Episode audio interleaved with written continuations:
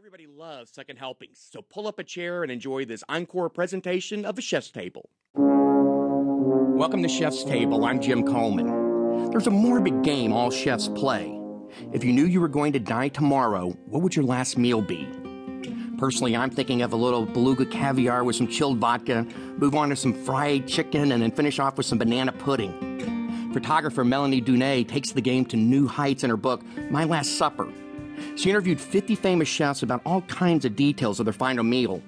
Then she created a portrait making a picture worth a thousand words. Interestingly, Anthony Bourdain in the um, introduction makes a really good point how these chefs have so much access to the most amazing food in the whole world. And so I think when they go home and when they really reflect, they want simple food. You know, um, April Bloomfield and Gordon Ramsay, they wanted, you know, a cooked English dinner. Eric Ripert just wanted plain old bread with truffles. So I think that, you know, Nobu, in fact, wanted five pieces of sushi in a specific order. So I think the common theme is really the simplicity. How about food from childhood? Was there well, there were a couple of funny ones where um, a few of the two of the chefs said, "I'll have one piece of lettuce to make my mother happy," but the rest of it was kind of foie gras and sausage and, you know, heart attack food. Now, how did you figure out their portraits? Once I got the answers, which in maybe three quarters of the cases I did, I sat down and just brainstormed and I tried to think of one thread that would, you know, something in the answer that stuck out to me. And did they have a say or a choice in the picture? Um, no. Do you have a favorite photo? I love the picture of Fergus Henderson with the pig that's on the back cover. Right. I, it just says it all for me. That's why I put it on the back. now, did any of these really surprise you as far as Last Suppers go? I thought it was hilarious that Laurent Tourondel wanted Krispy Kreme donuts. I mean, that is outrageous with the Corona beer. So I called up Krispy Kreme and I said, Look, I have to photograph there. Can you please, please have us?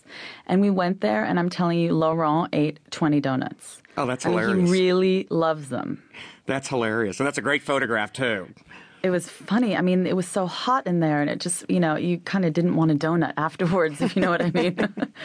and I also thought it was interesting. Um, Wylie Dufresne wanted, you know, sort of a loose hamburger and then cheese and eggs. And Jacques Pepin, you know, wanted this and that and this taste and that taste and a hot dog. Right. Fabulous. How about uh, any of them that you were like, man, I wish I could be invited to that Last Supper? Well, some of the chefs actually had interesting guests. You know, that was one of my questions who would be at the Last Supper? Like Marcus Samuelsson wanted Martin Luther King and Gandhi. Now, that would be a fabulous dinner, right. wouldn't it? Food wise, I think that uh, Gary Danko, one magazine told me they added up all the different wines that he had picked, and it ended up being something like, you know, a million dollars worth of wine. So I think I'll go to that Last Supper. and describe that photo because it's a very interesting photo and how you came up with that one.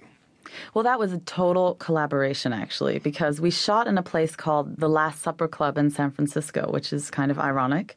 And we couldn't start shooting until midnight because they do a performance there. So we set up tiptoeing around, and Gary and his friend uh, brought all these different pomegranate. You know, we were very, we have, there are 100 emails going back and forth. Should we have caviar? Should we have, you know, um, pomegranates? Should we have champagne? Should we have foie gras. And so we just added and added and added and had a blast. And is there a difference in how you think of chefs since doing this project? You know, there is a great similarity between photographers and chefs because we